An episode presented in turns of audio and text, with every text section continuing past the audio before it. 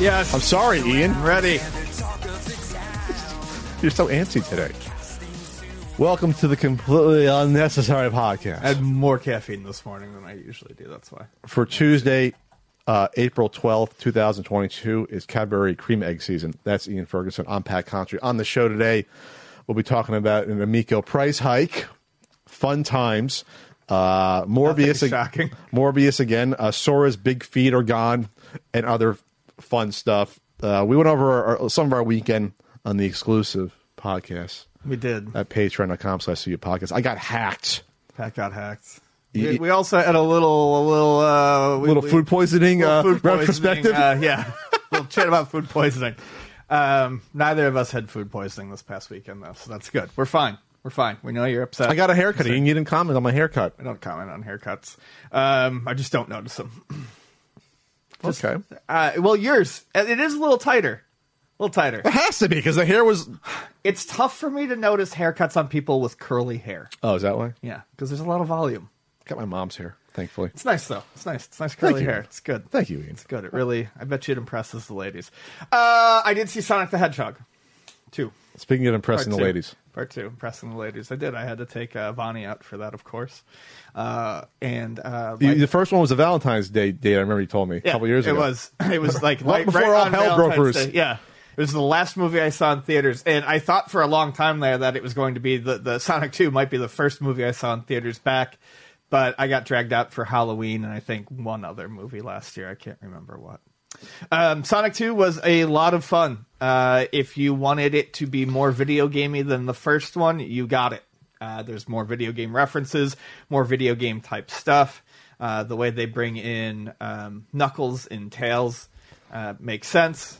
Um, the movie knows that it's just a video game movie and doesn't really dwell too long on it. Gets right into things. Uh, I'm always impressed by the Wait, wait, wait, what do you mean? Why would it dwell on it? What do you mean?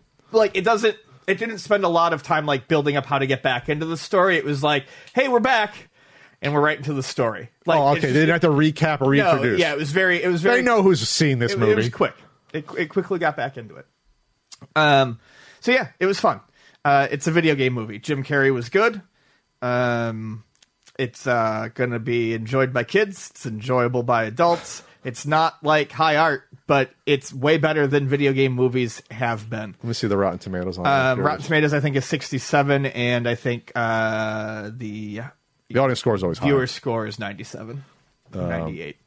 67, all right. That's not bad. No. That's fresh. 60, 60 is the threshold for fresh. What was most interesting to me is the amount of time they actually spent on the human characters in this, which, Was it less than the first? no, it's more.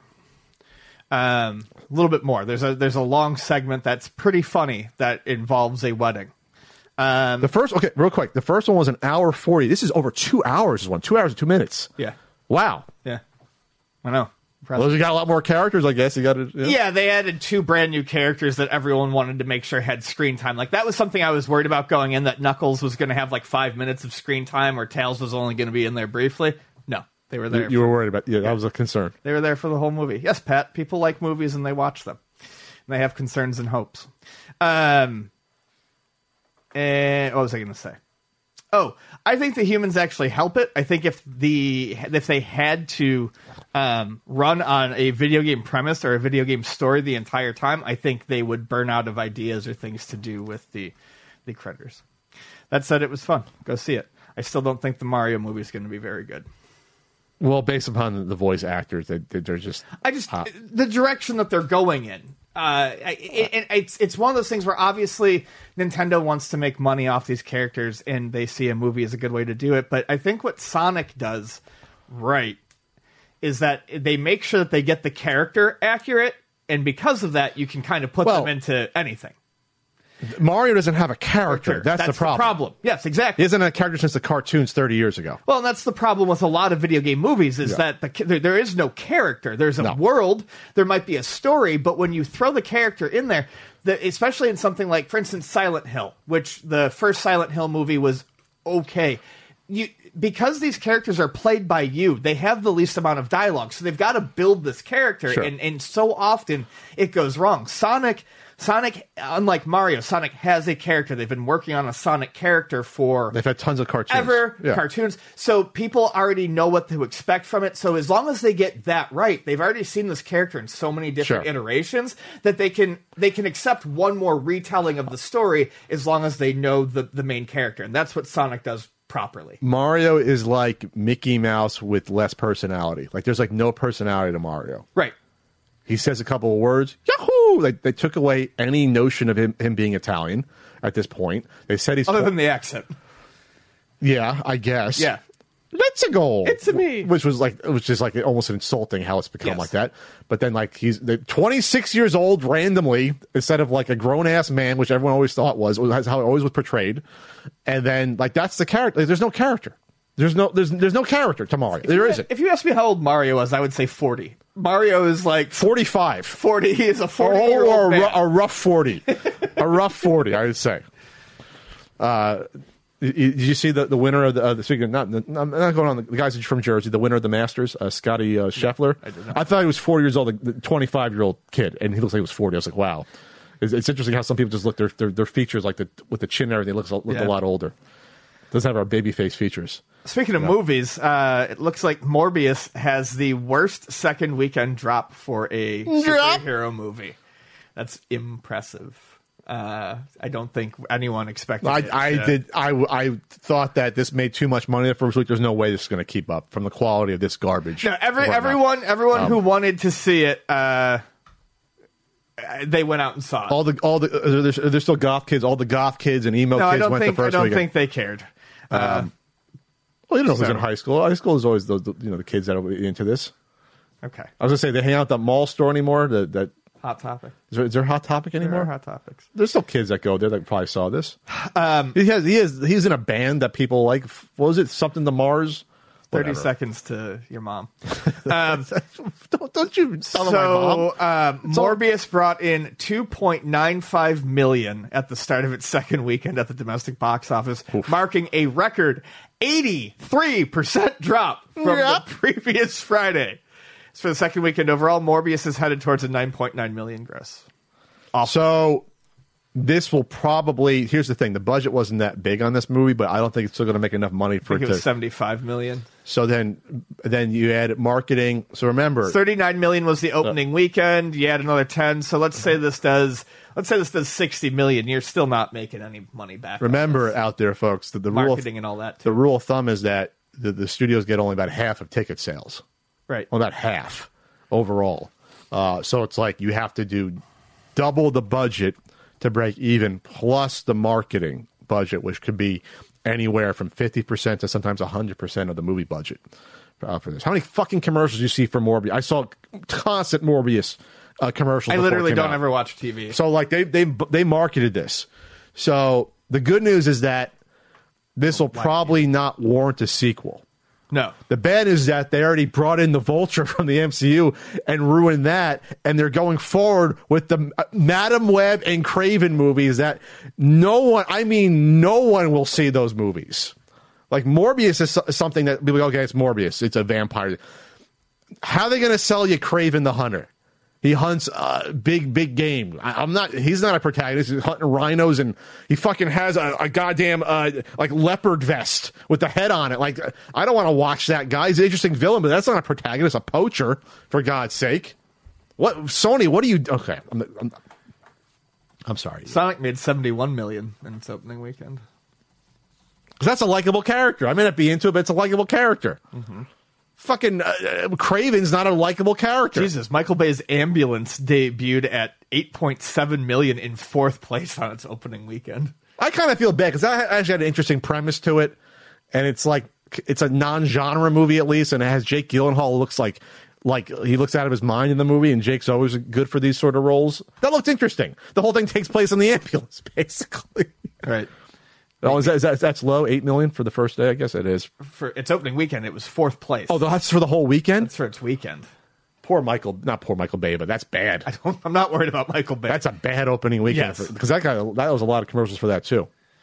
I think you know what hel- hurt that the name sucks. Ambulance is not a good name for uh, like an action. It just isn't. A lot of times the name is like ambulance. What is that about? Makes me think of Phone Booth, and I hated that fucking movie. Is that the one with uh?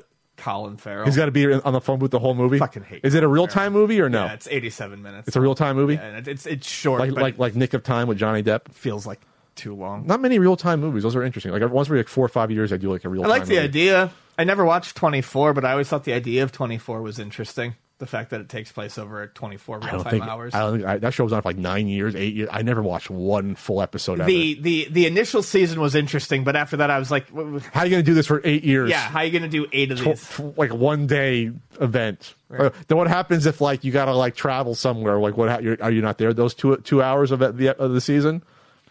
What happened to Kiefer Sutherland? Oh, I saw him in a trailer for something recently, I believe. Anyway, You're eating worms, Michael. A World of Tanks uh, announced this is Wargaming. They do World of Tanks is a huge game that I'm not overly familiar with. No, it's a big, big, big, big, big, big free to play game. Yes, and obviously there's there's and obviously uh, their assets got stolen uh, for for an unfortunate uh, game uh, last year For Tank Tank. for tank tank battle tank t- tank battle whatever. So uh, this is fairly big news. They announced that they're going to leave Russia and Belarus where their operations were, and they were out of there as of the end of March. So they were gone. They're like, we're not putting up with this. We don't want to be around this. They transferred its live games business in Russia and Belarus to local management of Lesta Studio that is no longer affiliated with Wargaming. The company will not profit from this process either today or going forward. Much to the contrary, we expect to suffer some substantial losses as a direct direct result of this decision. This was their press release. So take them at their word. Uh, they're they're they're done. They're done playing around with uh, two nations that are invading uh, Ukraine. So there you go. They're putting their money where their where their uh, mouth is, and they're going to start closing their other studio. They said in Belarus. There you go. All right. That's all. That's the way to. You got to put pressure on them. Yeah. Uh, Capcom Arcade Stadium 2 is announced. Not a whole lot to say about this right now. It's going to be yet another collection of their classic arcade games. There was a one released a year, two years ago, um, and it started with uh, basically you downloaded it. It gave you a free copy of 1943, I believe, They got you a t- like a little a little taste, and then you had to buy the other ones. and then you bought the other ones in packs. Um, there was a lot of good games on there, but a lot of games I had already played, so I didn't really dive into it. Uh, but there were some notable standouts like Progear, which is a, a horizontal shooter that was arcade only. You had ones like just real quick in the first one. You had um, stuff like Legendary Wings, Trojan, Bionic Commando, Forgotten Worlds, Ghouls and Ghosts. A lot of those early Genesis ones. Uh, Strider, Merc, Street Fighter, the original Street Fighter Two, and Turbo Hyper, and, Super, and then like the 19X other X games. And then it had all the beat 'em ups from that were in the beat 'em up bundle as well. Captain Commando Final Fights there. Most Um, of them, Armored Warriors, I think, was in there. Uh, yeah, that one's there. A few of them. Yeah. So Um, so the new one is announced. They haven't given a list of games yet, but it, I believe the free game is going to be SonSon, uh, which is a horizontally scrolling uh, monkey shooter. A And- monkey shooter. And then they announced a puzzle game that I have not ever seen before. Um, I don't think I've even heard of it. Uh, that looks kind of cute. That will be a bonus if you pre-order the fighting game pack that they've got coming out. It's a little bunny. Uh, it's called Three Wonders. It's it's a little bunny. It's, it's like almost like a Kiko Cubicle little boxy thing. Yeah, or a type of deal. Yeah, it was adorable. Here's the th- deal, though. You look at the first pack of games. There's a lot of Capcom classics in there. You got Commando, 42, 43, Ghost. You're gonna the well's gonna run dry potentially. I think this is. Um, Uh, oh, SonSon's not a shooter. It's not a Monkey monkey King is a shooter. It's not a Sun monkey Sun's sh- a monkey Sun shooter? Sun, monkey. Uh, that's Monkey King. Um, SonSon does involve a monkey though. Okay, just make Uh, sure. I think Capcom's got a deep enough library that they've probably got interesting and worthwhile stuff to play. The main reason I didn't buy into the first collection much is because it's all shit we've seen before. But but, but like I said, like these are like top of my head. They're not going to give away like the really great games that they can sell separately. They're not going to give away like the, the, the fighting games because those are their own packs. Oh, sure. So like outside of this first one, I mean, Section Z's on this first one. Like these are the ones. These are the ones that would have made like video game years sort of stuff. A lot of these games. Sure. You know. So outside of that, it's like okay, what do you got? Some more beat 'em ups that already been re released.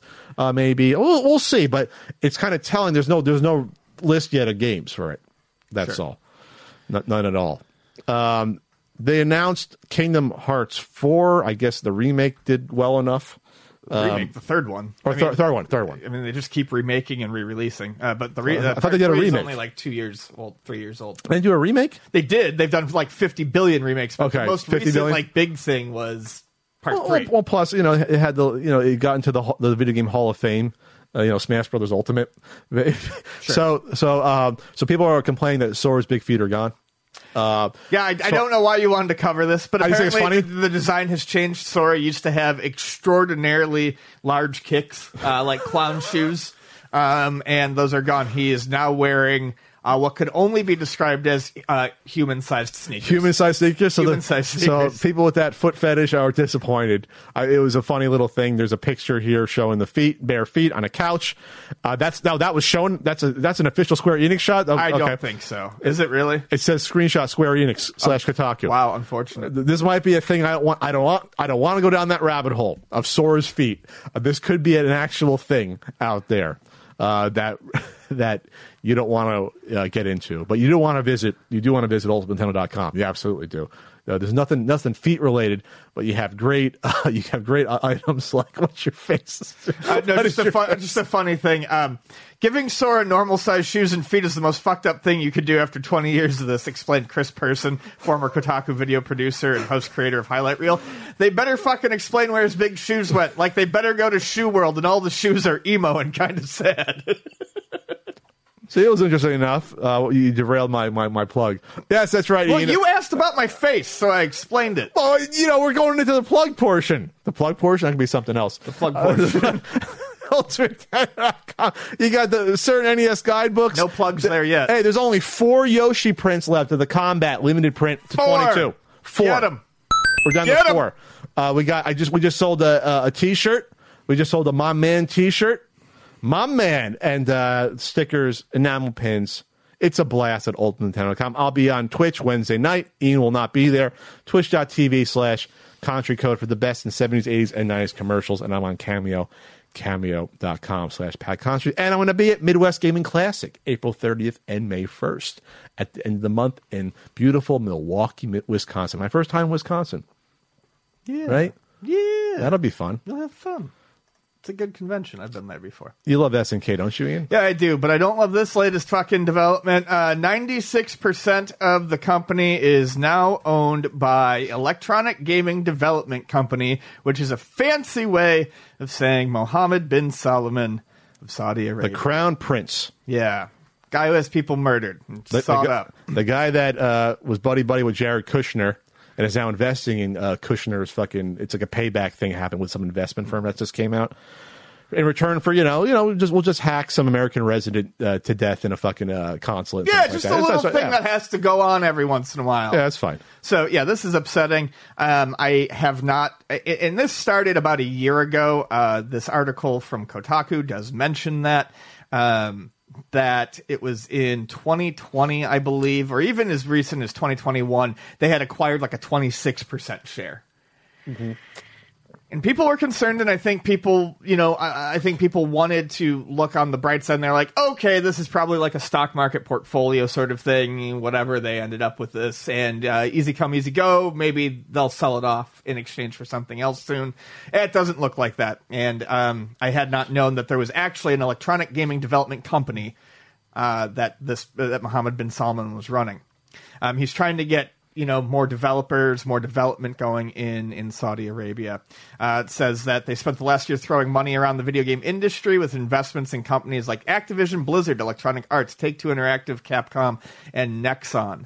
Um, these are all smaller investments, whereas obviously SNK is at this point. I mean, it's a full takeover. They, how about they invest in uh, human rights? That'd be Right, great. that'd be nice. for Saudi Arabia. That'd be fantastic. So I have not played King of Fighters 15 yet, and I will continue to not because I just this is kind of like a this is a hard line um, for me. Sure.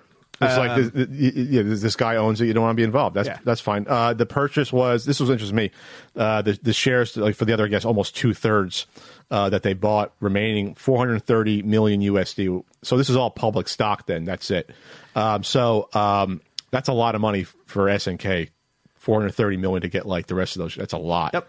I'm I feel bad for the people working there. Um, it was said when they initially invested that I, I, I mean, I heard rumblings that the people who work there were very disappointed.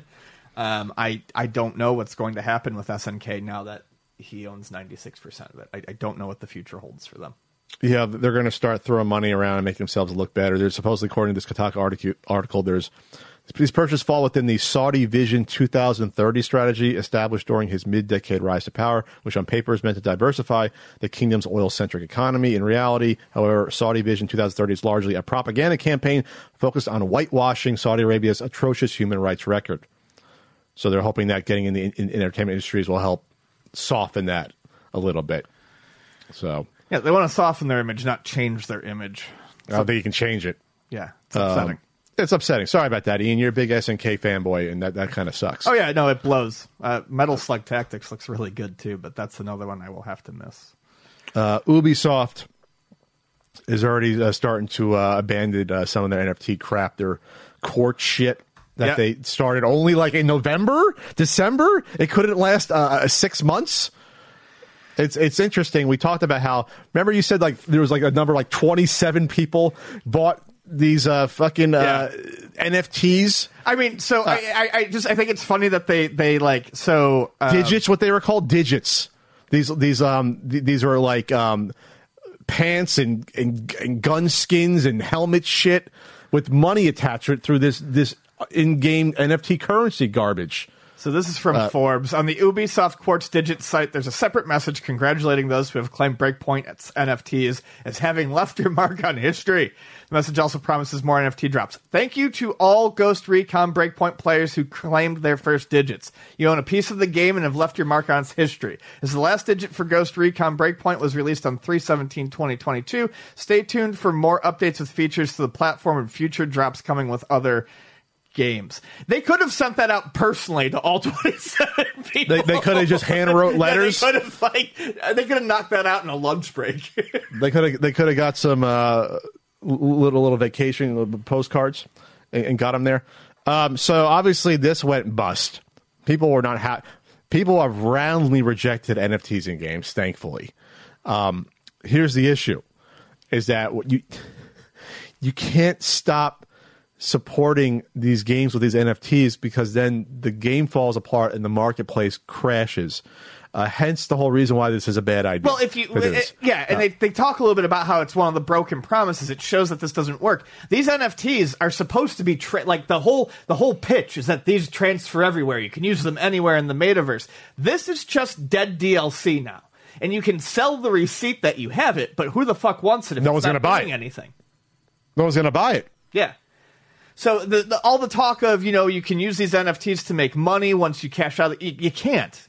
Once the game, uh, once, once the game once the game's down, dead- this DLC is dead, just like uh, everything else. And they're uh, talking about how there's going to be more NFT drops for other games, meaning that these NFTs are only going to stick to the game that they're released for, What? which makes it functionally indistinct from DLC. You can't transfer it anywhere. You can't do anything. The only difference is you could you could sell the receipt for the NFT. So here's the timeline. This game comes out. Ghost Ghost Recon Breakpoint came out October 2019. Two years later, then they get their NFT shit going, and then less than six months after that, we're done supporting this game. The game's not even supported for two. So you You've have, been fucking had. well, those those forty people, whoever who bought them, who got into it. So in the future, any game that once they announce again, either the game has to be supported for like a huge long amount of time, but again, it, it goes back to the the salient quote that someone said: "You never want to be the last person owning the NFT." And in all these Yeah. games, at, at all these games, there's always going to be a last person. It's hot potato. Someone has to own an NFT at some point. It doesn't you because you can't use it for anything. You can't consume it. It's used for something. So the last person's always going to get screwed, whether it's a game like this where they say we're not supporting anymore, or say the players as soon as like a, a significant amount of players leave a marketplace, you crash the economy, and what you bought into is worthless. Someone is always left holding the digital bag, so to speak, with this shit. Get in early, Right. Well, the people that got in early here, money's gone. Sorry, and whoever bought them for potentially more or less money, their money's gone too. Maybe the first person got out with a small loss. Goddamn NFTs suck ass, and I'm so glad that they're finally like the people. They're yeah, they're, they're, they're, there's got to be crashing at this point. They have to be. Yeah. they have to be. I saw a fucking. I it was so hard for me to bite my lip. I saw a dude wearing his Bored Ape Yacht Club hoodie to the fucking to get breakfast the other morning. Like in person, you Yeah. saw one of these individuals, one Yeah. of the 400,000 people in the world that are into this. Yeah, yeah. Wearing a, it was just a Basie uh, hoodie. It didn't have uh, any NFT monkey on it, so I don't know if he's a holder or not. I mean, are you allowed to like print your NFT on a, on a sweatshirt? Is that what they do? Ooh, you own it. Ooh, first thing I want to do with this fucking great technology where we don't have to own anything is turn it into an item that I can touch and Well, that's the whole point with them. It's like you you're buying into an ecosystem System, yeah. of like merchandising. That's like how they get you in. Because otherwise, just saying you own a digital receipt pointing to an image doesn't that doesn't mean anything. It's a, it's a whole business opportunity. I saw some of the they did they did that uh, the ape thing um, animated like cartoon. Oh, it's so bad. I couldn't get through it. It's. I, watched like I had to watch ten it in- seconds of it. The animation was miserable. Animation is miserable. The the jokes aren't jokes. They're just saying things that people think might be funny in a funny Yes. way. It's awful. I mean, awful. Go watch it out there if you, if you haven't seen it. Um, just for say, like this is the result of the this is the the minds behind the NFTs that this is the entertainment they can make. It's terrible. Hi, I'm Daniel, founder of Pretty Litter. Did you know cats tend to hide symptoms of sickness and pain? I learned this the hard way after losing my cat, Gingy. So I created Pretty Litter, a health monitoring litter that helps detect early signs of illness by changing colors, saving you money and potentially your cat's life. Pretty Litter is veterinarian developed, and it's the easiest way to keep tabs on your fur baby's health right at home. Go to prettylitter.com and use code SPOTIFY for 20% off your first order and a free cat toy. Terms and conditions apply. See site for details. You know what's uh, what's been a terrible the past years? Atari's been terrible. Atari's been terrible. Um, besides cash anything outside of and, and and these recharge games Maybe. have been good. Maybe the recharge. They've done two good things in like 15 years. Atari. Maybe. Um, so the Atari COO Fred uh, Arzt stepped down and did an interview. Michael Arzt. Um, oh, Michael. Fred. Freddie is Chesnais. Fred Chesnais. This is Michael Arzt. Fred Chesnais's the one trying to do the fucking NFT stuff in the casino. Yeah, they they, they Michael, shoved him off into the crypto room, and they were like, "Listen, uh, Freddie." Michael was the one behind, Play with your behind toys. the Atari uh, VCS. yes. um, which he might think is a success. That's an interview he did that uh, on Season Gaming. Um, he looks like he's doing it from his like his house office right there. Um, he, but he did a statement on LinkedIn, basically like because he's stepping down. It's been real. It's been fun. It's been real fun. It's time to recharge. After five years of nonstop hustle at Atari, it's time for change. Thursday, March 31st was my last day at the company. What an amazing opportunity. Blah, blah, blah. So he basically came on. Because 2017 is when they fucking announced this disastrous V- uh, VCS. Yeah. It was five years ago already. It's five years ago they did that. Uh, he addresses that. Trolls called it a hoax, a scam, vaporware, underpowered Android garbage. Under, I mean, it wasn't underpowered, but it's still garbage. Yes. and it wasn't. It wasn't Android. It was actually Linux. some Ryzen chip or whatever. I was Oh, I yeah. fucking know. And many other terrible and completely incorrect things. They did their absolute best to convince the industry that it was never happened. That Atari was a band of crooks, and everyone that contributed to the original Indiegogo campaign would all would lose their money. That's bad grammar. I always knew they were wrong. I built an amazing team that was willing to follow, held the chorus, and delivered something authentic and real to the community. In 2000, December 2020, in the thick of a pandemic-fueled part shortage, the Atari VCS started landing on Packers' doorstep. Blah blah blah. Okay, he's trying to rewrite history here a little bit. Yes. Ian, do you see what's wrong with that right there? When was the when was the original release date of the VCS supposed to have been? Uh, 2019, I think. Right. 2018. I believe it was 2018. Okay. I'm going to go check it right now. So if this was run competently, it would have came out before the pandemic. So don't t- tell me about oh we have a shortage of Yeah. parts happening. That's ridiculous. Yeah, this was supposed to launch before the pandemic. Um, and then it goes on to uh, breathlessly state Uh, in December 2020, in the thick of a pandemic fueled parts shortage, the Atari VCS started landing on backers' doorsteps. The hardware was beautiful and well built, and the early adopters were finally admiring the real wood we'd promised. Okay, great. Um, we delivered the basics at the beginning. Yeah, uh, VCS Vault, Antstream Arcade, a few great indie games to play. Backers were thrilled for the most part. They gave us their sincere thanks and their precious feedback. Um, YouTubers started loading them up with Windows and Steam and emulators. Bottom line was that despite the enormous headwinds, Atari delivered what it was, what it promised, and it was legit. I don't know that that's my true God. either. Uh, the Atari VCS took a hard turn midway through its um, its marketing to really focus on the sandbox aspect of it. Yes. because I think they realized that there wasn't going to be a console aspect to it. No, there wasn't going to be a bunch of games that were going to be made exclusively Right. for this console. What was going to happen? Since then, there have been many more great games and apps added to the Atari VCS, none of which, by the way, are proprietary or first party or exclusive and to the stream, VCS. you can get it everywhere else. Right. Um, yeah, including the ability to play literally any cloud gaming service, Xbox games on an Atari, because anything can, I mean, almost anything can run cloud gaming. Um, and slowly but steadily improving reviews from both press and the community. While the VCS following may still be modest, it is deeply engaged, and then he talks about he's moving on. Here's the deal. Um, there's no like user base. This isn't an economy. It's something that people buy one and they're done. They usually make something out of it. Uh, and, and it, this is again something that I, I've been troubled to see, where success is determined by getting something out, not by how it actually does. Sure. If you were to use that as a determination of success, this is a flop, a pointless flop. Oh, I'm sorry. It, it was supposed to come out quarter of two of 2019, so they were they were a- Okay, a so year yeah. and a half behind schedule. Yeah. year and a half. They they announced it in 17. They did their campaign in 18. So it, so two years two years after the Kickstarter, excuse me, Indiegogo is when it came out. And again, why was it at Indiegogo? Because they might not have had a prototype there. One of my biggest complaints about this, you remember that first gl- shiny, well produced video with some influencers? We have no clue what the hell they played. No clue what what, what they played back in that first uh, uh, video. No clue. That could have been an Android box or something else. That wasn't finalized hardware. You know why we know that? Because they had a tiff with an engineer they fired in the middle of all this. Part of the delay. An engineer went after them for money. Yeah. The architect of the, the original architect of the system went after them for money. We covered that on the podcast. So I don't appreciate uh, this like um, sort of combative statement. Oh, look at all we done in the face. Like you, you fucking mismanaged this. yeah. Uh, is it Michael? Michael. Michael, you mismanaged this a, bit. What was it? Three hundred and fifty, four hundred dollars. The original cost to on this fucking thing? Yeah. Like insane. Since then, there have been many more great games and a- apps added to the Atari VCS. Several OS updates. Great, great. You did what you were supposed, Supposed to to, do. Yeah, exactly. You did the bare fucking mid, uh, minimum, Michael. And and it, it, Not gonna fucking, you know,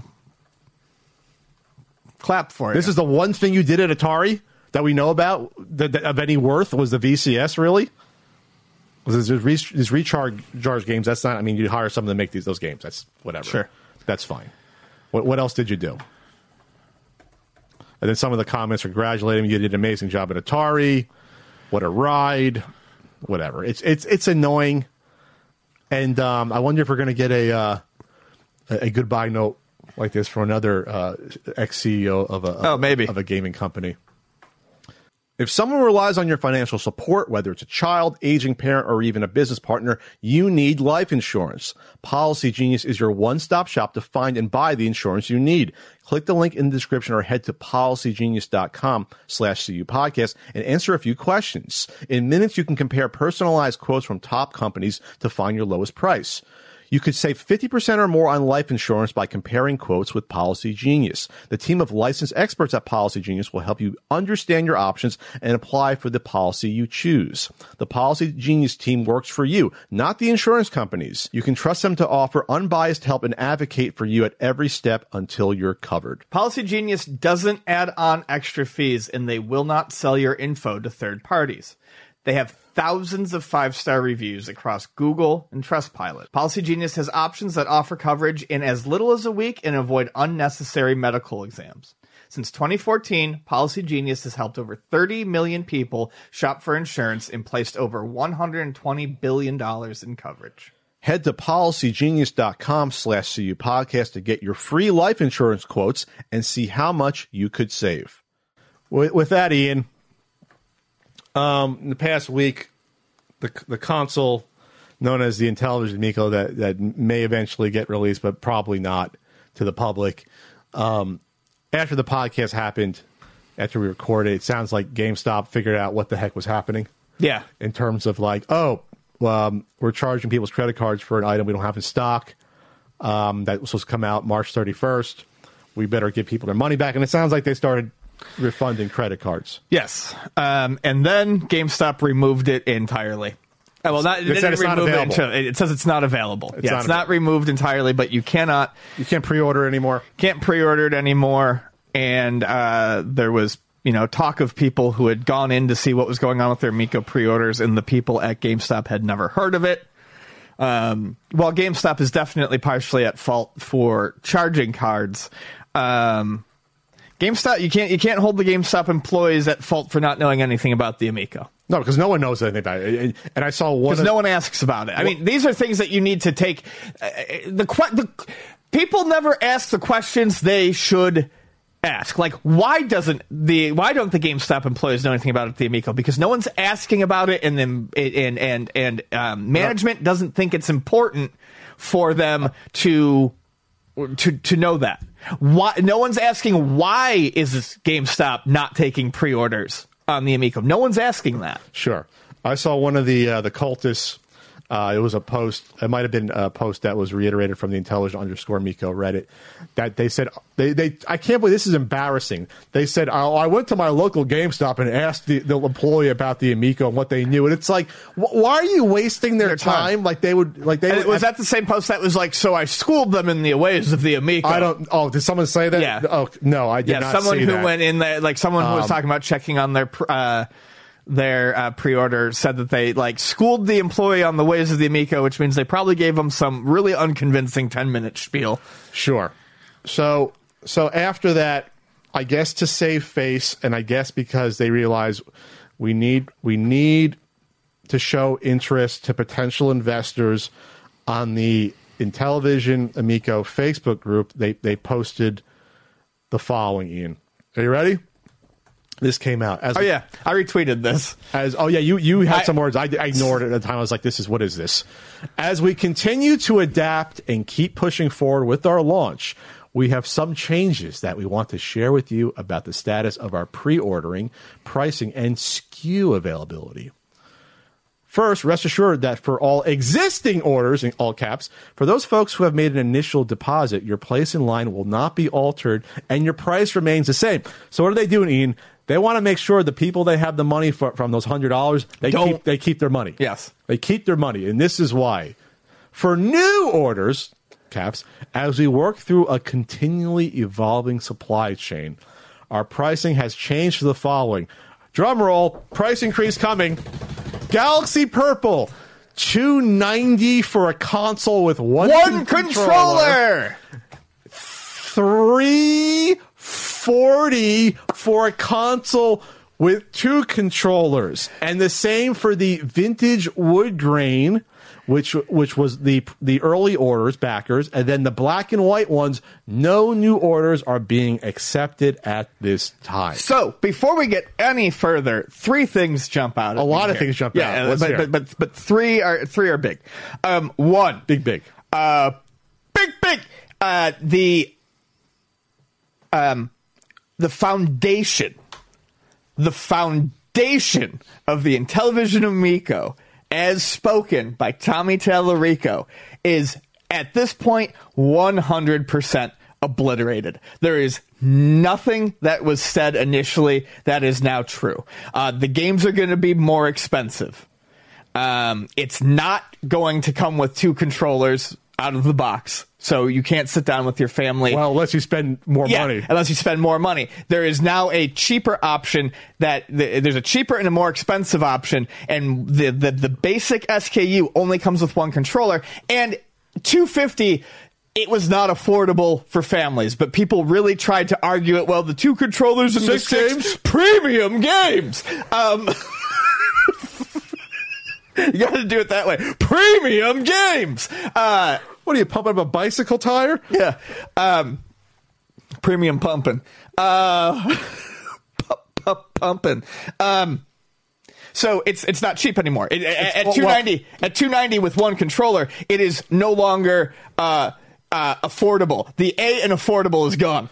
And without the two, A and safe. without two controllers, you can't say uh, co-op anymore, family co-op. You say, well, Pat, you can use a, con- uh, a phone for that. And our argument was, well, then why not just put the games on phones if a phone can do it? And we were told, no, you need the, you need the controller to play these games. Yeah, I was angrily angrily told that I need it. So which is it? Do you need the controllers to play these games for two people, or do you not? You don't. And it sounds like you don't. And I think the smart thing to have done would have been to. If, if- I mean, it's not.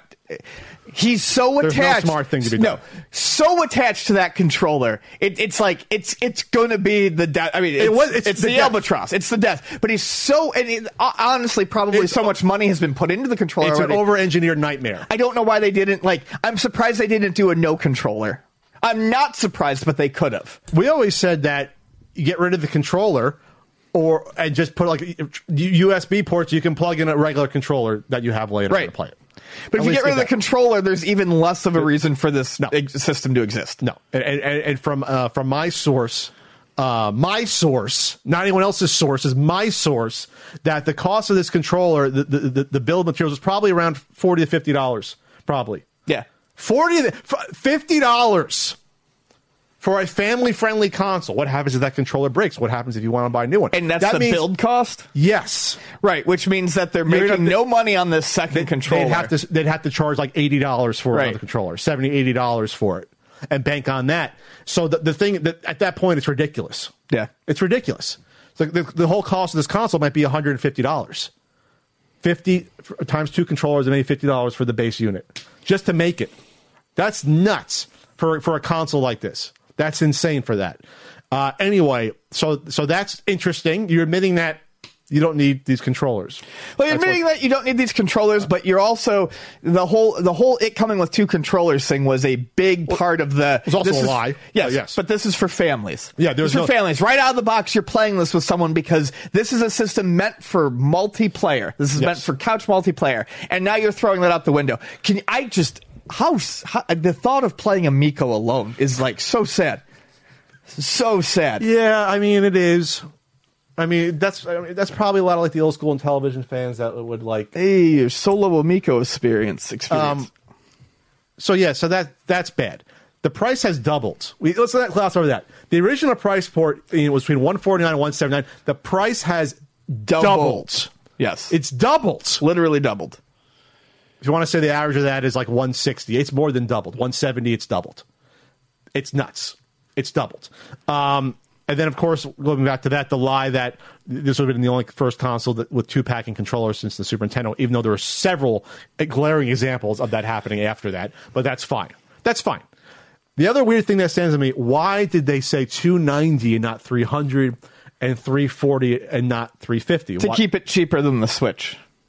Keep it ten dollars cheaper than the Switch. to show that there's some weird value that exists where oh, this is ten dollars less than a Switch. Families would prefer this. Ten dollars over a three hundred dollar purchase. Do the pat math. Ten over three hundred ain't much. And it's not even a fair comparison because yes, people don't What's love that? the Joy Cons, but for ten dollars more, you'd have two controllers. Yes. As opposed to so really the comparison is between 300 and 340. But yes, they obviously kept it ten dollars shy of the the big price points the competition are using, like the uh, the Xbox Uh, Series S too. They're- worried about people spending. uh, uh, you're spending three percent, three point three percent less on something.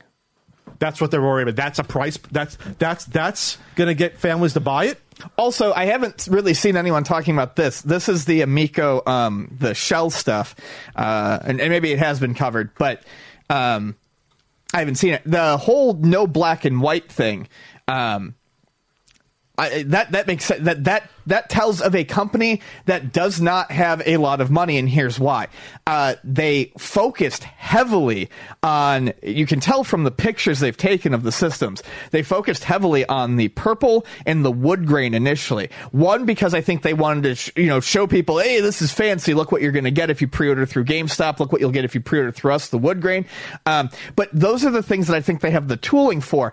I did see some people say that why wouldn't they do black and white because black and white is cheaper plastic. I don't think they've made any progress on that. They've got to get the wood grain and the purple out. Well, no, this is why, Ian. Those were cheaper. Those were fifty dollars cheaper. They don't want people to get the cheaper option. That's Well, why. Sure, but the other, but uh, me they, the they would have reason why. raised the price on that too. I, I, I think the other reason why is in terms of what's already spoken for, like what they feel like they have to get out, it's mostly wood grain units, and then they're expecting Yes. people to go over to them, and we haven't talked about this yet, to go over to them for the Galaxy Purple. Um, what um, what Intellivision did, and this is a shitty move on, on my part, but people are championing it. Some people are. You move on your part? No, some this is a shitty move on Intellivision's Oh, part okay. that I'm about to bring up, and people, some people in the pro Amico group are like applauding it.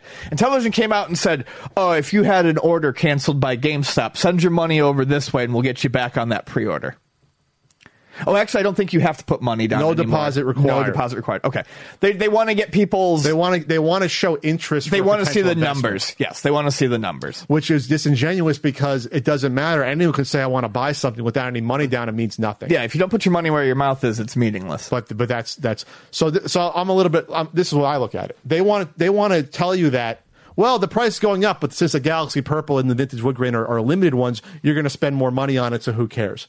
That's why, to me, why they're not offering black and white because they want more of your money. They can justify the price range with these quote limited versions of it, but they can't do it with the black and white. That's my opinion. They, I mean, that's I, I I agree with what you're saying, but They have no room for error here They could have they could have just said they were raising the price on the black and white ones too. I really think it's because this is all they've been focusing on. Tommy knows the first systems that have to go out Yes. are going to be wood grain systems. Yes, those- so those are- that's why he's are the- focusing on the wood grain. Those are the early founders edition Yeah. ones back then. Uh, so uh, back to their note. Effective today, we are halting further pre-orders on black and white models. This helps us optimize our first manufacturing run to consist mostly of the colors that already have the highest volume. Yes, that makes sense. For all new orders, no deposit will be required until we finalize and announce a manufacturing date. Your order will just hold your place in line for delivery. And it gives us a good sense around initial order volume. Why do you think they will need that? To hook someone to keep the company alive. Right. Which in turn helps us with our new supply chain agreements. Uh, as the development of this console has gone for, for over three years and through a component impacted pandemic, we have to alter our pricing to meet the needs of the business while bringing Amico to you. As you would expect, we tried very hard to hold our originally published pricing. Unable to do that, we have introduced the single controller package as a budget friendly alternative for customers who are happy to use their smartphones as additional controllers with our free Amico controller app. Yeah, where's the development of, of that app? The, the, the app has been updated in like at least like a year and a half, I think, at this point. The app has had no updates. We're going oh. to rely upon that as well while you're doing your cloud. Lastly, if your GameStop pre-order was canceled, we will honor your uh, GameStop's $300 price on a replacement pre-order directly with us for either Galaxy Purple or Vintage Wood Grain with two controllers. As you place your new pre-order, please send a copy of your canceled GameStop receipt or email to Intellivision. When placing your new pre-order, please use, please use the same email address that you used for your original GameStop order to help us match them up because I guess Intellivision isn't going to. Uh, excuse me, GameStop's not sending them the, the customer list. That's probably they can't do that legally or they don't want to. Right. It's like it's like no, that's our information. We're not giving that to you. There. What a what a what a fun trip this has been. Right. Yeah. And there are people who think this means it's closer to release. No. If GameStop is canceling all the, GameStop wants the money. All $27 they got off of this for Yeah, I don't know. pre-orders. Like I have no idea. Like yeah, th- this this is what's happening. I think. I think that going back to the we talked about this part part of the uh, part of the Republic agreement was like making consoles to get potentially some of the money maybe and there's a certain amount I don't know if it's 200 or 300 whatever the fuck it was that for some reason part of the agreement like Republic has to receive consoles Right. that's part of their agreement here.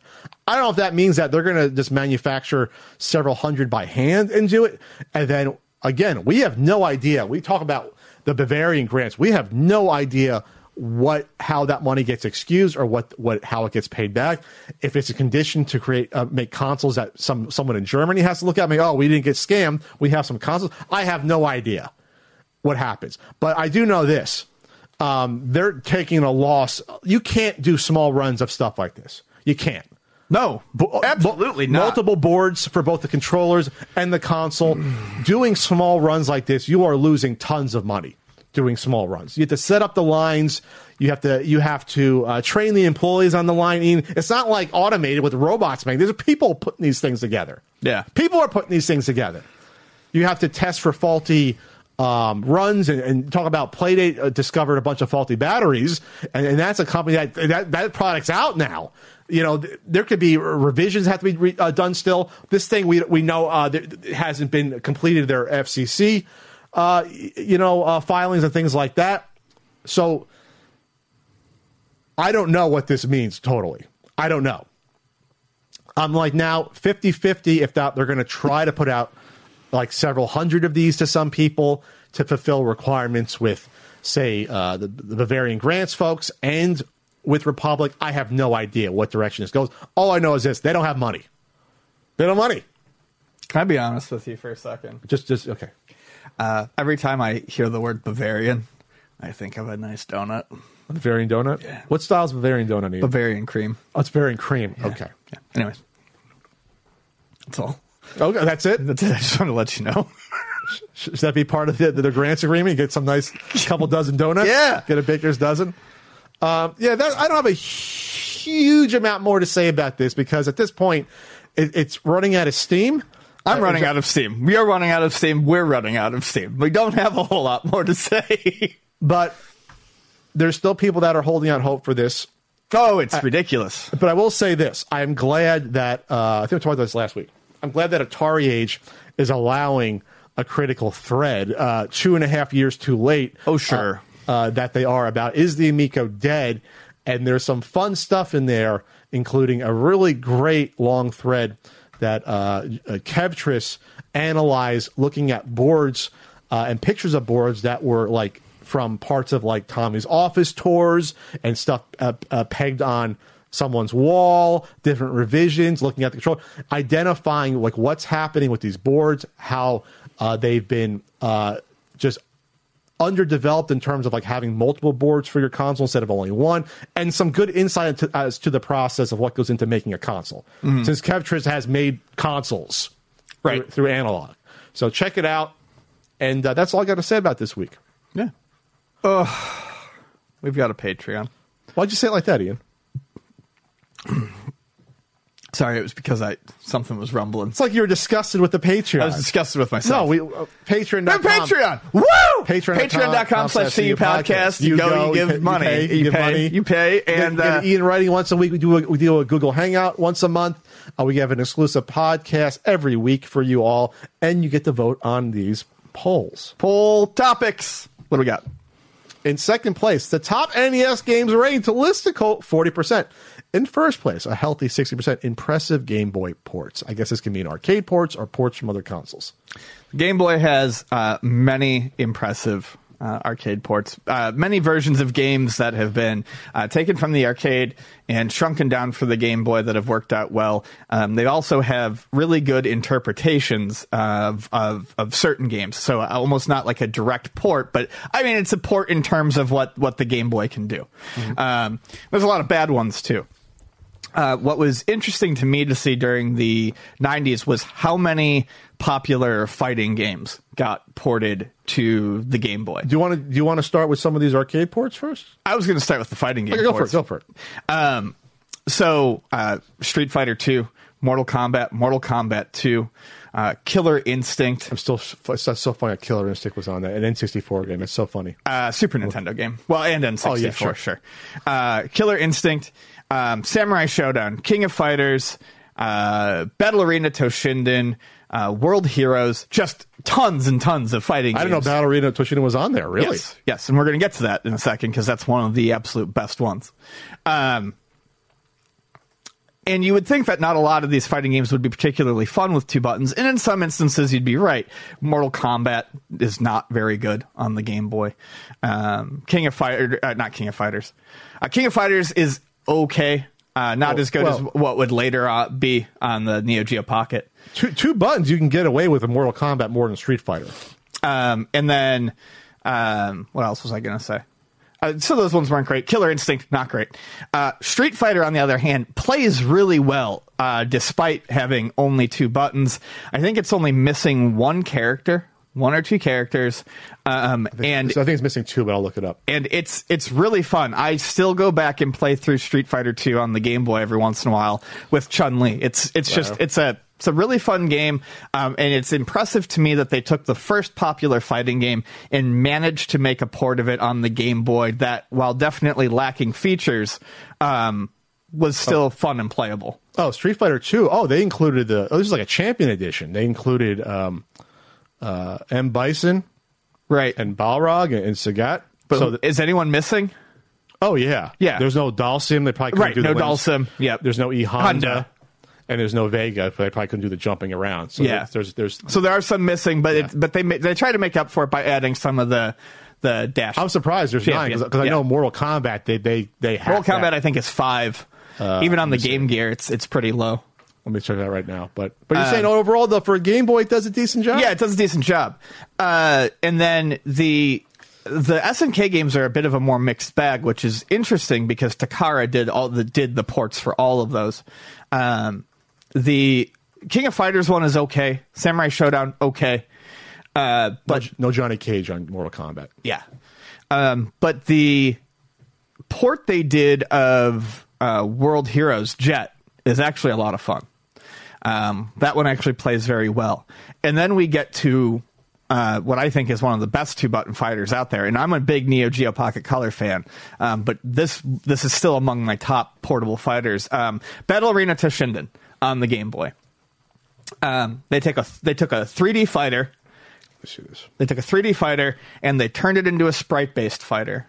Um, but they kept a really interesting facet of the uh, the original game. So 3D fighters like uh, Battle Arena Toshinden and Soul Calibur and stuff like that, Sure. you- they have ring outs, right? Where you Sure. can get knocked out of the ring Oh, this looks adorable. they kept it for the Game Boy version. And how they kept it was it's a 2D platform, it's a 2D fighter, but on the ends instead of being walls, there's edges. And when you get to the edges, you can actually there's a separate like ring out meter, and you can beat people down along the edges, and you can actually ring out them in the 2D game. And it's just it's it's very fun, very responsive. All the characters are snappy. It's simple to learn. Uh, it's got great fucking graphics for a black and white uh, for the for the original Game Boy. It's unbeatable. I mean, it's so fucking good. I really can't recommend it enough. It's adorable. Let's It's see who awesome. Did, who did this game? Takara. Takara, yeah, Takara. Okay. Um, Uh, and that's I'm sorry, I, I implied that this was an SNK property. It's not. This is obviously a different property. so this is an interesting point in time because obviously this is a, a big, uh, you know, PlayStation launch title. it's a PlayStation original. Like it, it was. It's no one looks back on it fondly, but at the time it, It was was, a, it was a launch 3D fighting game. yeah. So I'm surprised that Nintendo's like, yeah, we'll do a, but it's almost like Well, it was It's on the Saturn too. It, it was not a Sony exclusive. Sure, It could have gone anywhere. but it was marketed heavily. Yes, it was. game when, Yeah. uh, uh, for the PlayStation. I'm just surprised to see that like Nintendo was okay putting the game, but it's a totally different game. Obviously, looking at it, it's like you could have called it something else. Yeah, if you, absolutely could. They took the characters Um, and they took the basic ring out concept, which at the time would have been more unique, and they turned it into a really competent uh, 2D fighting game. I, This could- I, this I like- love it. This could have been like an NES game, maybe. Like uh, maybe Maybe it's just yeah, it's adorable. it's it's so good. Uh, so that's a good one. So any other fighters? But yeah, I'm glad you showed me this. one. I never heard that. No, that's that's the best fighter I think What ab- on the system. What about the just regular uh, arcade games? Like, uh, like, remember they did like the chew packs with like um, miss was like Centipede, like a Missile Command or something like that. yeah, uh, in Japan there was even one with Mappy. Asteroid slash Missile Command. That's the one. I think I own that one. And then Centipede slash Millipede. They did. Um, again, I don't really touch those, not because I don't expect them to be accurate, but because asteroids had a asteroids you could play. Uh, Missile Command needs a fucking trackball. Centipede and Millipede, I don't want to play without a trackball. I just don't. Yeah, it's rough. Yeah, I mean, one maybe button, one button just goes, goes faster across, but it's rough. Right. I just I don't like to do it. Now, obviously on a Game Boy, and I should try it out. The game is probably much smaller and it probably works better without a trackball. But the missile command I have no real interest in playing without a an actual trackball. I'm curious to try Paperboy. on the Game Paperboy is fun. It looks just from looking at it, it looks like it's somewhat like the NES one. Yep. A lot, Um, a lot of those NES and Game Boy games are almost not one to one, but they're close. Data. East did really, really good arcade ports on the um, uh, two in particular. One I always mention on the Game Boy, uh, Burger Time Deluxe, You, you- and you love your Burger Time and Lock and Chase. I love Burger Time as time goes on, specifically because of Burger Time Deluxe. It's perfect. There is. It, it the the boards are the right size. They're the right shape. The AI is right. It's learnable. Uh, it doesn't fucking hate you when you stop one pixel shy of Oh, the okay. of the uh, ladder and you you get stuck on the ladder trying to get off or get on. Um, it's just really really well done and very cute. Uh, and the uh, difficulty ramps up perfectly throughout. It's like I think it's 25 levels, and then its lock and chase version is similarly cute and well done.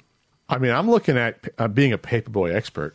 I'm looking at the Game Boy version. I mean, it's the NES version. They probably changed the um, aspect a little bit. They- they did. but like it's the. I'm looking at the, the graphics and the throw. It's the. Yep, the it's the I'm as- same game. It's got pretty much everything in it. I don't Yes. think anything is missing. I'm uh, Interesting. I'm just as bad at it as I am on any other version, so I think it's accurate enough.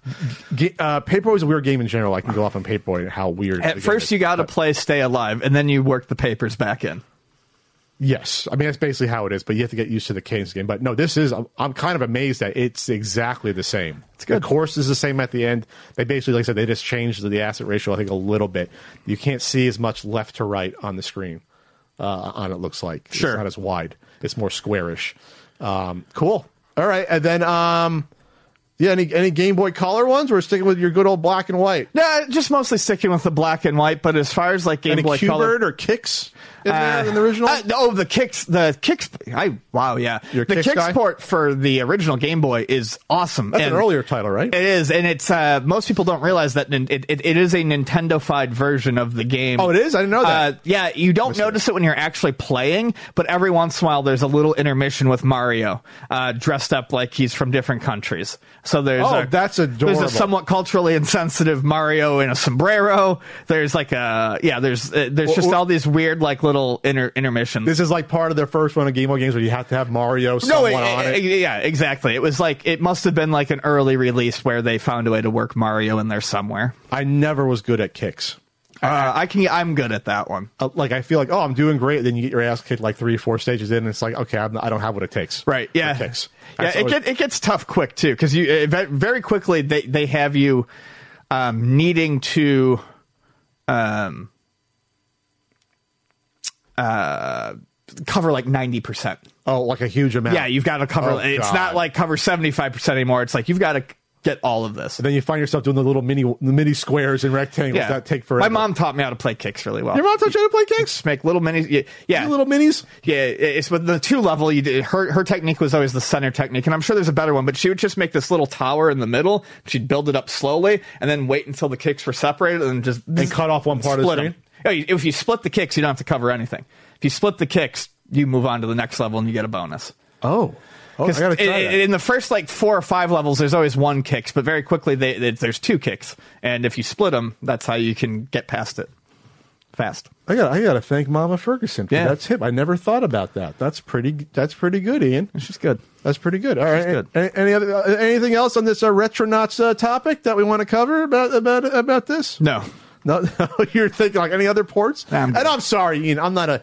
I, I didn't grow up with a Game Boy. I don't have a huge amount to add with that. But I, I, I, I did, but I only had like five games. I am fascinated by those first like two years or so of the Game Boy and like how so many like arcade single screen games are like on there and Yeah. and ports like that's basically what the console That's was. what drew me to it because I mean, what I love about the Game Boy is, I mean, when you get into it, you, you do start to like the longer games and stuff like that. Like they, there are some fun RPGs and you know platformers that are longer. But what I love about the Game Boy is it's it's high concentration of pick up and play titles that are done really really well. Sure. And then, and then the, the oddities, like, yeah, seeing Mortal Kombat on the system when it's like, who- what poor kid got Mortal Kombat on the Game Boy? Like, I'm just thinking about that. Like, in like four frames a second, anim, like animation, it's it looks terrible. uh, on there, and obviously the no fatalities and things like that that are. Well, I mean, there's fatalities, but you get the same crappy ones. This segment of the CU podcast is brought to you by Blissy. Blissy offers silk pillowcases which give you better hair, better skin, and incredible sleep. This is a completely natural and hypoallergenic silk pillowcase designed by a team of experts that does wonders for your overall health while you sleep. Look, they come in these nice little boxes. You can easily gift wrap these and you're ready to go. And they are available in a variety of colors. Blissy is non-toxic and hypoallergenic. Silk's hypoallergenic and antibacterial properties naturally repel allergens and no toxic chemicals or dyes are used in their products. They can reduce hair breakage by up to 43% while you sleep due to the smooth surface of the Blissy pillowcase. Blissy silk fibers are less absorbent than those of cotton, allowing your skin to retain more moisture. And do you sleep hot or cold? I definitely sleep really, really hot. Blissy can help. Silk by nature has low conductivity and acts as a thermal regulator, and Silk's protein based fiber is moisture wicking and helps prevent night sweats. Blissy has earned high praise from Good Housekeeping, Oprah's O Magazine, Allure, Glamour, Pop Sugar, Byrdie, She Knows, Prevention, and Pure Wow. Get the most thoughtful gift that mom will use and remember every night. Go to blissy.com slash CU podcast or just click the link below and you'll get an additional 30% off your order and free worldwide shipping. Help your loved ones get your energy back, sleep better, and even improve their hair and skin with Blissy silk pillowcases. That's B-L-I-S-S-Y dot com slash CU podcast or just click the link below. The code is automatically applied at checkout for an additional 30% off. We got voicemails. Go to anchor.fm slash the CU podcast. You go, you leave a voicemail, maybe 20, 25 seconds is a sweet spot, and hopefully we get you on. Hopefully you ask something, uh, something that we want to, we want to hear about. And, uh, here's the first one. What is up, Pat and Ian? This is AB Greenis coming to you from central Pennsylvania. And no, I don't have any Friendly's nearby, so I can't bask in the glory that is Friendly's. And but, What is this? what, what's going on? What? Asteroids? Wait, the world's coming to an end? Hater Smash was actually a real thing. Quick, run for your lives! I know the first thing that you want to think about right now is, damn it, the Amico is definitely not coming out now, but that's not the point. The point is, if something like this were actually going to happen, what is the one thing that out of anything that you've done, you want future civilizations to remember you from? What is it, Ian? That energy sapped my energy. What's, what, what's it? I could make a mean meal. A mean meal. That's all I want people to know me for. So So, I- that boy I- could cook. On your, on your tombstone, Yeah. Ian can make a mean meal. Ian could make a mean meal. and a little picture of Ian like holding like a like a like a, a tray of like a meatloaf or something. Yeah. Okay. I, I you know I don't think about that. Um, mortality is hitting us as oh maybe my forties. Ian's almost forty right this year. Yeah, this year. Always forget your birthday. I have it marked down. August, right? Yeah, and you're May something. Yeah, we're close enough. so yeah, I don't think about it much. Obviously, we're gonna. It's weird because with social media, everyone can be remembered in the future as long as servers are up on like for like the good old MySpace and Facebook and everything and Twitter. Think about that. Think about future hundreds from from years from now. Like there will be no question about how culture was, how people lived, because we are all recording our lives every day now. It's really weird. Yeah, the, the future that. of history is going to be interesting. Yeah, it's almost going to be too much to examine. Yeah, now What it's going to be focus on? how much can we ar- We're going to have more than we need. yeah, because everyone's life is going to be recorded. Yep. basically. It's uh, but yeah, I don't know. I, I want to have the books and entertainment and stuff. I don't know. I, I guess uh, I don't. I don't think about it. I'll be gone. What do I care? Hi guys, it's Daryl from Buffalo again. I just got done watching your Hunter stream. I'm watching commercials on Twitch. And Pat, you stated you did not like Nick Arcade. You gave somewhat of an answer. Can you go more into detail on why you don't like Nick Arcade? I hate Nick Arcade. All right, too. guys. Hope to see you soon. Have a good day. Okay, maybe I was strong. I don't hate Nick Arcade. Nick Arcade was disappointing, and Yes. this is why. Oh, sorry, you go, Ian. I'm sorry. I, I just uh, uh, Nick Arcade. I liked. I liked Phil. Well, I, we know Phil. Phil's Yeah, great. and Phil was great. Oh. My problem with Nick Arcade was that the kids always, the kids who played the games they always seemed to pick games that they wanted to play because they wanted to try them out because they were new, not games that they knew. Kids always seem to pick games that For- they had for the no idea yeah, for the video challenge that they oh. had no idea how to play. And then the actual video game stuff that they brought in, the the weird like board that you moved, it, it just as a game show, it didn't function very well. And the uh, the Nick Arcade stuff at the end of it was always Awful. disappointing to watch. the, the, the virtual Miserable. reality shit from the early 90s that they did back then because they had it like Liberty State Park, like you shot a basketball on the screen. That stuff is miserable. The one to you stand in front. I, I did something miserable. exactly like you stand in front of a screen, the projected screen. It's and miserable. you have to like interact with it like this. It's miserable. That's not a video game. right. The problem with Nick Arcade is it, it's ninety percent nothing to do with video games. Yeah. they do one or they do about two video challenges per episode, maybe three, where you see a gameplay for literally like uh, what forty five seconds. The face-off Oh, games are always some like form of breakout or something like that. They're Or- not good. or but those were video games. I forget what company went on. That I was a, believe it's. Uh, I believe it was Psygnosis. Made Yeah, those. that was a famous company Yeah. that did those, but th- that was a video game at least. Sure. But like, I wanted to see this was not Starcade. Starcade is still like every question had to do with a video game. The questions they asked were nothing but video games. Oh, what is like what like a like a like a uh, a Nick Arcade question would be a random trivia about anything, food or whatever. Then they would do like, oh, here's an image on the board, and we're gonna slowly unblur it and, and then buzz in when you know what it is. Oh, it's a bunch of pretzels. It had nothing to do with video games. It's a bunch of pretzels. Starcade Yeah. was a video game show. It was video The game go- adjacent. They tried to work on the popularity of video games, but it, for a normal quiz game show, and it just didn't work. No.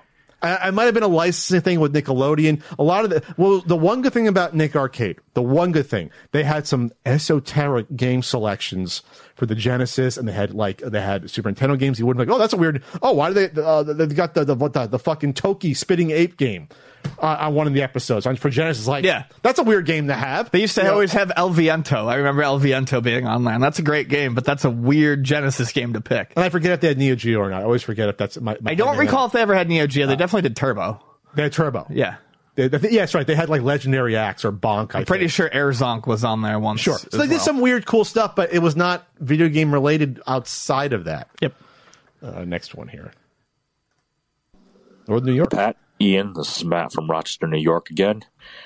Now, this is where I'm going to get a little salty and abrasive. Oh, Matt. Turtles 2, the arcade game for the NES. Mm. Yes, I know it's not mm. arcade perfect by any mm. means. Not arcade perfect. for me, that's like all all I had growing up.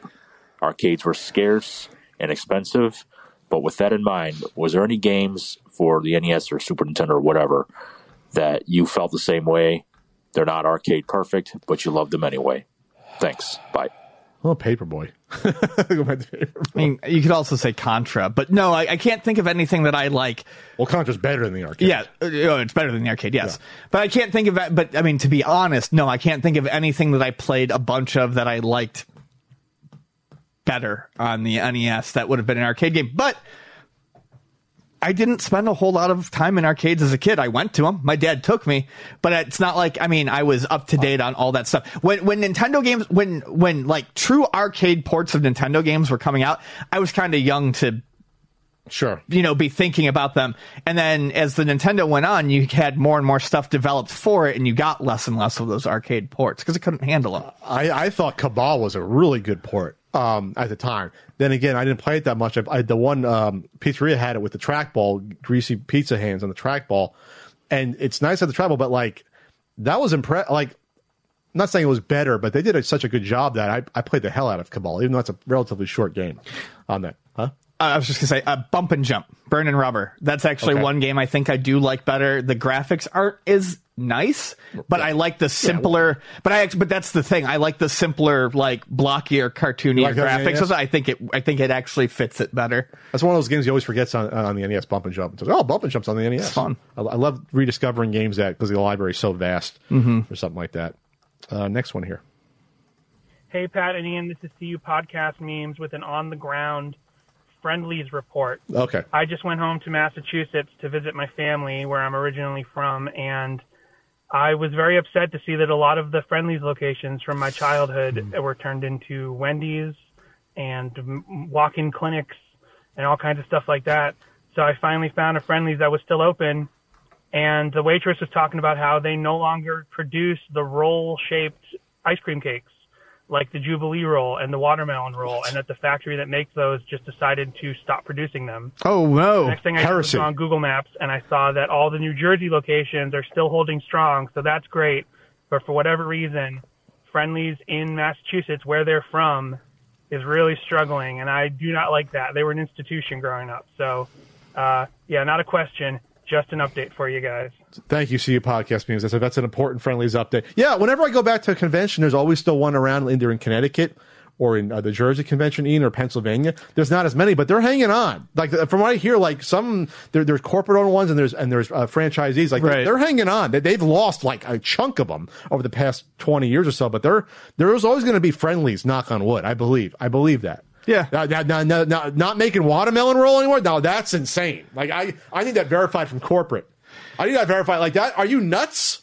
That's a, Yeah, that's crazy. the first time I went to Syracuse was part of the uh, in the um, insane 2016 fall tour I did when the book first came out. Where I did like nine conventions in like I don't know 16 weeks or something, whenever it was. Yipes!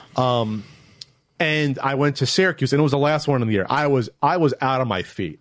I was done. People that uh, were there for that, they can attest to that. But my panel, I remember, and this was recorded, but the videos never surfaced. I went on some like insane 10 minute Friendly's rant because I was just so done by that point and out of my mind. I- I- And I talked about the brilliance of, of their artistry and the genius of the watermelon roll and the, and the sundaes and the, the witch cones and things like that. And that footage is out there, and supposedly that person never uh, gave the the uh, the convention center the footage of all the of the, all the panels. I want to see how how nuts I was talking about that, just free flowing, riffing on Friendly's ice cream like that. Hey, Pat. Hey, Ian. This is Adam from Nashville. I'm a few episodes behind, but I just heard you guys talking Catch about Adam. places where you would get your gaming news back in the day. And uh, what I didn't hear were gaming magazines. For me personally, I had subscriptions to GamePro and EGM, and I was addicted to those magazines. So just curious if you had any fond memories or if you hated them or, or what.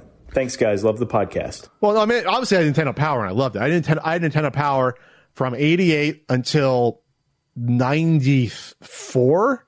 I think I had '94. I think is when I had the first 60 or so issues of Nintendo Power. Yeah, I mean, I liked Nintendo Power. I, I had, you know, Nintendo Power growing up. It was great. Um, but, you know, after, uh, once the focus, like, went over to, like, pretty much strictly Super Nintendo, uh, even before that, but by the time it got to strictly Super Nintendo, I was out. I remember getting it. Uh, Well, I issues- still would have Game Boy in there, but yeah. yeah, I remember getting issues with like I remember getting like the Final Fantasy IV issue and I think like the Final F- uh, Fight issue. So early, early on, and then I stopped getting it. And then for a long time, I didn't have a magazine. And and, and honestly, I didn't miss them because, as I always said, my dad had a computer early on for school and work. Mm-hmm. I was using the internet early. I was finding video game websites early. So, I, you know, what a, when a lot of people, um, the era that they remember of looking through magazines, a lot of that was me going through early websites. I did end up with a subscription to um, PSX, the unofficial PlayStation magazine, which I think people there eventually turned into IGN. Oh. Um, I enjoyed that magazine when I had it for the year or two I had it because I was mostly just playing PlayStation at the time. And then I ended up with a Game Informer subscription because I think everyone did at some point through buying something at GameStop.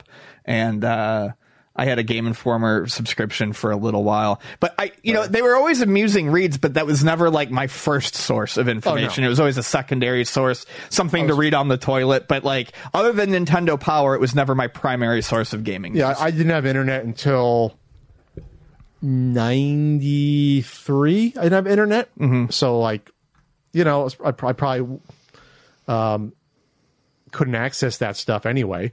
But I couldn't. My parents wouldn't get me two subscriptions. I had to beg for Nintendo Power right. to get the one. So, and that was my main console anyway. By the time you get to '93 and computers, I I don't. I think what I would do is this: I would go in the Sunday circulars and see what was there for because the computer games weren't really that advertised. I would I would I would go to the computer store with my father on Sunday and look literally read the back of the boxes and be like, oh, okay, this looks fun, and take a gamble that way. And that's how I purchased some of those games. That's how I purchased like I don't think I when I, I, I remember I purchased Warcraft one and two. There was a combo deal at Computer City: buy uh, two get one get the first one free. I had never seen the game before. And I said, "This looks fun. I'm buying it." Right, it's from the box. Yeah, you, you took you took a gamble. Yeah, And you there, did. there was a lot of that too. You, Sure. you had to look for like oh like the oh the, this magazine said this on the box like things like that like five stars according to whatever the hell Yeah, back when you Yeah. actually looked for quotes like that and Yeah. that stuff mattered. yeah absolutely because it wasn't a huge amount of things uh, happening with those I'll do a few more here Hey Pat, Ian, Calvin from Toronto here. My question is with Cobra Kai being as popular as it is, what other properties do you think would benefit from the changed perspective and storytelling, just like they did with Johnny Lawrence? Thanks. Wish you guys the best. Well, that one was interesting because that was always a meme about well, Johnny was the, really the hero of that, uh, and they, they made that into the, the full. You know, the, now it's a, they're going to, they're going to the fifth season. I, I don't know how much longer they can do it, but they're they're hanging on. And, and, and the first season was outstanding, and then eh, they- they're still interesting, but whatever. It's getting tiresome after, after four seasons of it. But I was um, tired of it after one or two. I thought it was I thought it was good and made a good strong first impression, but it wasn't something I wanted to see dragged out to multiple seasons. Yes. If if if they had done two seasons of it and wrapped up the story, I would I, I would probably be saying a lot of really really good things. I just didn't really have the desire to see it drawn out and to see allegiances change and all that. I just wanted like It's it's a soap opera. Yeah. it's, it's become a soap opera versus like just a straight sort of like I- drama. I- plus, plus Johnny's like sort of been thrown to the side now for all the kids, and I get that. But Johnny was the basis of of the show. Like it was following right, him. right. It was it was less uh, Ralph Macchio in the first season, and then it became 50-50. A little two season redemption story would have been great. I would have loved it. But I, I, I, I, I'm on record here a lot of times saying I don't like stuff that drags on and on Sure. and on. I like my stories to be relatively succinct. So, is there another property where you can change the perspective like that at the top of your head? it's a great question. It's just not one that I think I can really answer right now.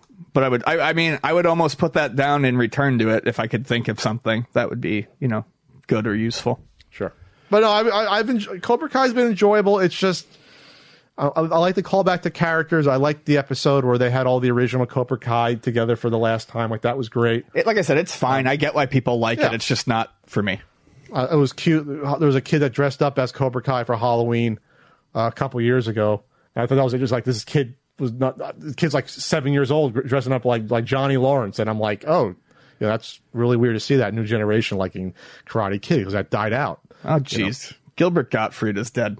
Oh man. Yeah. Oh, Gilbert. Just found that out five minutes ago. Hey All right. guys, it's Peter from Canada.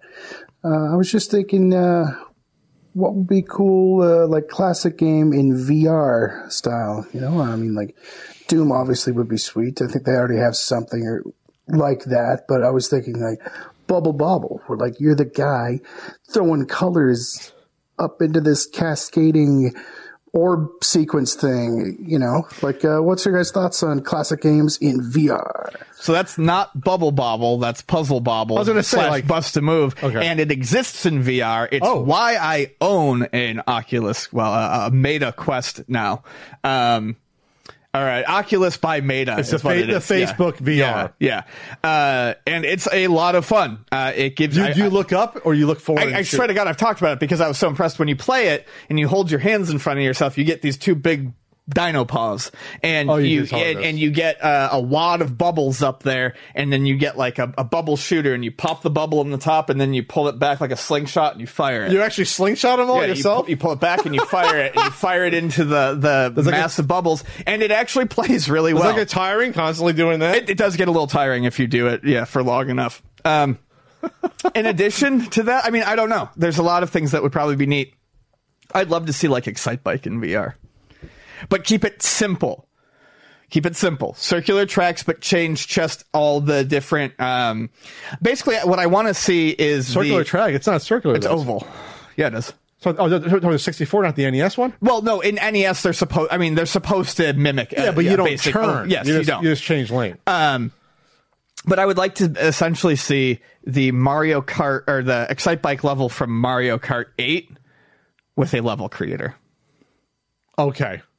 So basically, you get a blank oval, but just like Excite Bike, you can put your own hills and stuff in there. I think that would be fun in VR. How would you do the? Let's see, VR on that Would you like changing lanes? Would you just like shift like that to mm, change the just yeah, I mean, or you could just play like a normal game with video game controls and change lanes that way. But, But you yeah, like that could, idea for you could probably person. be like, "Meow, meow." So I would say first person shooters make sense for VR. Yes. because that's almost. oh yeah, that's too easy. So is there, is there an official Doom VR one? Uh, there is a Doom VR, not for the original Doom, but for Doom 2016, and I have no idea if it plays well or not. No. Would you go out and get get a a Doom two one if they had that? Oh, if there was Doom, Cartoon? yeah, I would absolutely. yeah, sure. That'd be great. All right, I do a couple more here. Hey, Pat. Hey, Ian. What's up? This is Josh again. My question is if you guys could pick a video game mascot to be the uh, mascot of the Amico, what would you pick? I would personally pick Conker from Conker's Bad Fur Day because, you know, he's a drunken mess, just like the Amico. Thanks, guys. Well, they had a, a mascot that pe- They I- did, and it was laughed at. L A F F E D. It was laughed at so much that they never talked about it or, or brought it again. It was, uh, I think it was on the portal. The, the- Yeah, the- the- there's an the- animation. animation for I think it was called Lodi. It was like a console. It was a robot that looked like the Amico, it had eyes, and it had like the torso was the console, and the arms and legs were the Amico controllers. Yeah, and it was like floating through space. Yeah, and then I think I think Tommy tr- tried to copyright strike anyone that posted it on like a video or whatever, and, and just like Yeah. Because I, I guess that was the big deal. It was like, oh, we're going to have a Lodi. I think that was the name. That's an awful name, by the way, for a Yeah, it mascot. Yeah, it's real bad. You want to remind someone that it's called Lodi because your console takes a minute to boot up. That's that's probably good to remind people of that. No, it was not a minute. It was it was thirty seconds. Okay, Tommy. Okay, all right. You you, you can lie about every while. You can't bend time and space because you think you can. Right. You can't do that. Uh, you want to do one more? Or you want to? Yeah, let's do one more. one more before we check in, or one more. Let's just check in. Okay. Ian's done. So, Pat, you want to know how my video games live gig went, huh? Well, it was awesome, actually. I mean, I was getting a bunch of messages from people about refunds for the Amico and GameStop orders being canceled, and I said, sorry, that's Phil Adams' problem now. I got nothing to do with that. I'm too busy rocking everybody's world over here to care about your problems. But I heard Sam was there, you know, from Ass Technica.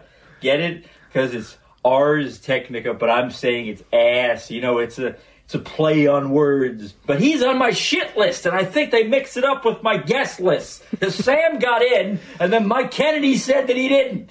But if I knew Sam was there, I would have walked right off that stage and slapped him right in his face. Security wouldn't stop me. You know how much respect they have for world class musicians? They just understand. We're passionate people. We get a bit slap happy sometimes. Rick James was like that. We're all like that. Don't make a maniac out of me. Well, you know what's funny about that? we never brought up ever in our uh, covers. Thanks, Tommy, for checking in. Yeah, the fact that appreciate when, a- when asked about Mike Kennedy in interviews, Tommy would actually stick up and defend Oh, yeah. a little bit. Yeah. I was like, oh, he like, or like he meant well, or he want he had a plan, almost like foreseeing that the same shit would happen to him, but ten times fucking worse. Yeah, that's what it seemed like. You're almost like hedging your bets. Well, you know, Mike maybe didn't want it to be a scam, but it's almost like Tommy, you knew you'd end up here. I think in, the, in your heart of hearts, you knew it, it would always end up at this point in time. It was tired- inevitable. I'm also tired of people who who feel like they have to respect the idea. He had ideas are a fucking dime a dozen. Yes. Bad ideas even cheaper. Sure. I don't have to respect fucking anyone for having an idea that makes someone go, "Oh, that would be fun." Yeah, and then taking everyone's money to accomplish Yeah, it. I don't have to respect shit. No, you don't do that. Well, this was fun, Ian. That was fun. We got back on schedule We after our, our 20 minute delay of uh, stalling drivers. Mm-hmm. Uh, all good. Did you have fun, Ian? I did. I had a good time. Then go home and uh, Vonnie brought me some food back from TJ yesterday. Oh, what, what type of food? Chili relleno. Ooh, big chili. I had one of those. Stuffed with cheese. Yeah. So I'm gonna go eat I that. missed those empanadas from Christmas. Those were good. Uh, the uh, da, da, da, da, da, da, da, da, da, da, da, not empanadas. Um, Oh, they weren't empanadas. You're right. tamales. Tamales. That's right. They weren't empanadas. I say, I say that because I just had a, I just ordered uh, Indian. I order Indian about once every two and a half months. Did you get some samosas? Yes, which are like not empanadas, but you know, It's a it's a handheld food. it's in the. I love their lamb ones. The lamb. Some. Lamb Oh God. Lamb is, is we don't eat enough little lambs, unfortunately. Uh, it's so tender and delectable that meat. I hate to say it. No, it is. It's delicious. Um, I don't know why they're, they're so they're so tasty, but um, the, the lamb samosa and I dip it in the uh, what the hell is is the sweet brownish sauce they give you? They give you the green one, that's that's like hanging don't know. in- that- they give you the brown syrupy sauce. Yeah, I'm not sure. You know what I mean, though? Yeah, I do. And you dip, you dip a samosa in that, and my God, talk about sweet and savory, Ian. Talk about Oh, yeah. honey on chicken. That's basically almost the same thing because it's fried outside, and you go in the what is that dark sauce called? Now I'm actually curious. You know what I'm talking about, though, right? Uh, Uh, I'm looking. It's probably just a chutney. chutney is that what it's called? Yeah, it's probably just a chutney. Then what's the green one called? Don't know. No, the green one's chutney. Oh, they're all chutneys. Chutneys. They're all chutneys. They're all Yes. chutneys. Usually get the green one, which is like it's like a like um a spearmint sort of taste, minty taste. It's usually, I think it's like a mint and yogurt chutney, maybe. I don't think it's yogurt, but Oh, it's okay. mint. Uh, but then you get the brown one, Yeah, you do get the brown one, and that's also a chutney. uh, and then the raita is is the yogurt one, and that's the best Okay, thing ever. yeah, I love that. That's the best thing ever. I wish that the uh, we can go Monday nights. Ian, they used to have the the one in Hillcrest, uh, Bombay. They had the they had the buffet Indian buffet every every Monday, and it was good quality. And I used to go to, with Frank. Yeah, I used to go with remember you Frank and telling get me. like tandoori chicken by the fucking pound, and all, all the naan you can eat. Keep it coming. I love naan. And then one day Frank was like, "Oh, I don't like that food. I don't want to go anymore." I was like, I was like, "Frank, we've been there like nine times. What do you mean like going there?" And it's like we never went there again. We used to go there like once every couple months. Weird. Now I want Indian food again. Damn it! All right, thanks so much, everyone. We'll see you next week. Bye bye.